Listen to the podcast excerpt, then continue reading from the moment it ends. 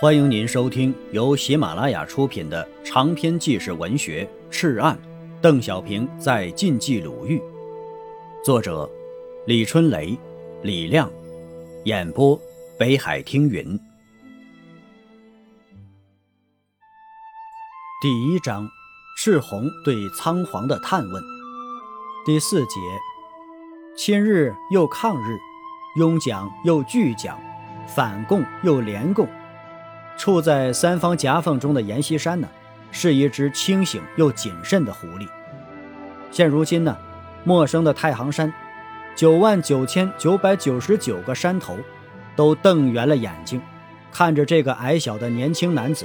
他才三十四岁，一口四川方言，能与这片大山融为一体吗？但是啊，邓小平是个沉默的人，与面前的太行山一样，最终啊。他与太行山达成了默契，最终啊，这九万九千九百九十九个山头成了他最忠实的听众、最紧密的随从、最勇猛的战士。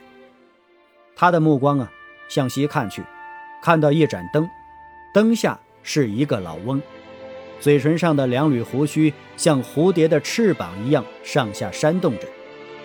一盏抗日明灯在山西点亮了。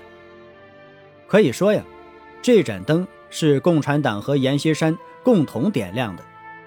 人们印象当中的阎锡山呢，是精于拨了算盘的生意人，一个见风使舵的阴谋家，一个修窄铁路的土皇帝，一个学会舞台化就把洋刀挎的旧军阀，却很少知道他是一个既有旧学渊史，又接受了近代文明教育。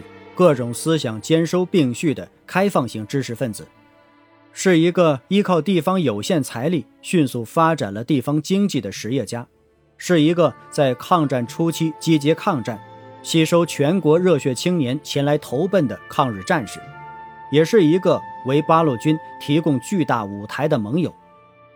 留学日本，结交孙文，提倡三民学说，参加辛亥革命。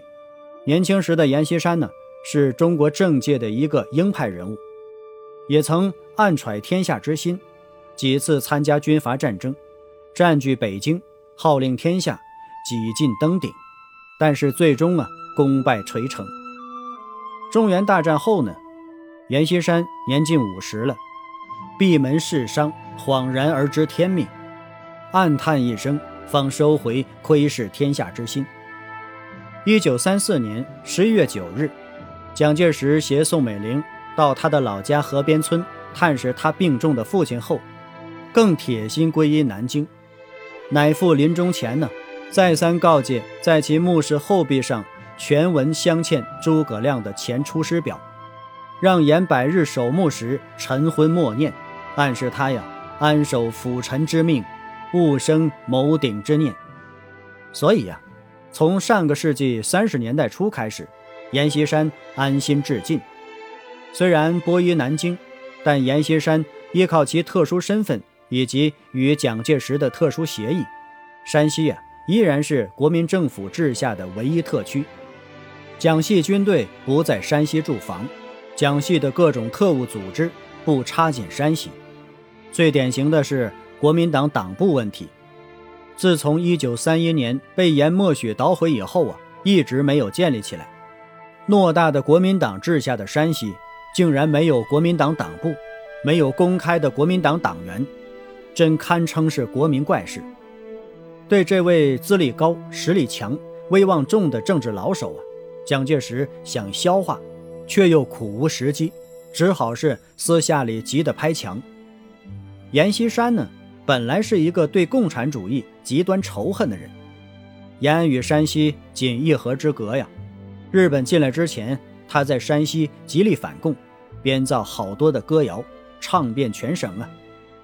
笔者在山西黎城县的神头岭村采访时，一个姓张的八十二岁老人，还能清清楚楚地唱出当年那首阎锡山亲自创作的反共歌。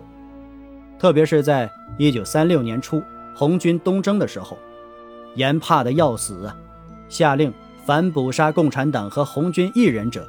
赏银洋一百元，这一时间呢，各地武装纷纷搜捕来往行人和外籍商贩，有特殊标记、扎红腰带的，身上有红补丁、小镜子、红布条、镍币者，一律被视为共产党奸细，活埋无数。日本一来呀，局势变乱，黑红梅方重新洗牌了。抗日啊，那是肯定的。虽然他曾在日本留学，与侵华的几个主要人物土肥原贤二、冈村宁次、多田骏等人是密友，对日本呢也不无好感。但是啊，他是一个中国人，是一个传统文化深厚、民族意识强烈的中国知识分子军人。国难如天，他的本能拒绝他在民族问题上有任何犹豫。既依靠国民党，又要防备蒋介石借抗日吃掉自己。对于共产党，虽然是敌人，却是羽翼新城，不可小觑。惹不起呀，却也躲不过，因为只有一河之隔，躲不过，只有利用了。不过，共产党在穷人阶层啊，确实有人缘。从日本士官学校毕业的阎锡山呢，清楚的知道，阵地战。是打不过日本人的，只有放进来打，进行全民抗战，而要发动民众，只有依靠共产党，既能合力抗日，又能牵制国民党的吞并，还能结好共产党，更能将全体山西民众团结在自己的旗下，一招奇变，全盘皆活，何乐而不为呢？处在日本人、国民党、共产党夹缝中的阎锡山呢？是一只清醒又谨慎的狐狸。一九三六年的四月，太原的进步青年知识分子成立民间组织团结会，以抗日相号召，应者云涌啊。阎锡山看到民心可用，便借势切入进行支持，并逐渐严纳为官办。当年九一八这一天呢，数万民众在太原广场举行集会，正式成立了。山西省牺牲救国同盟会，为了取得更大的号召力，必须借用共产党的人才和办法，但谁行呢？熟谙严氏心理的西盟会干事郭挺一向他推荐了一个人。亲爱的听友，本集播讲完毕，感谢您的收听。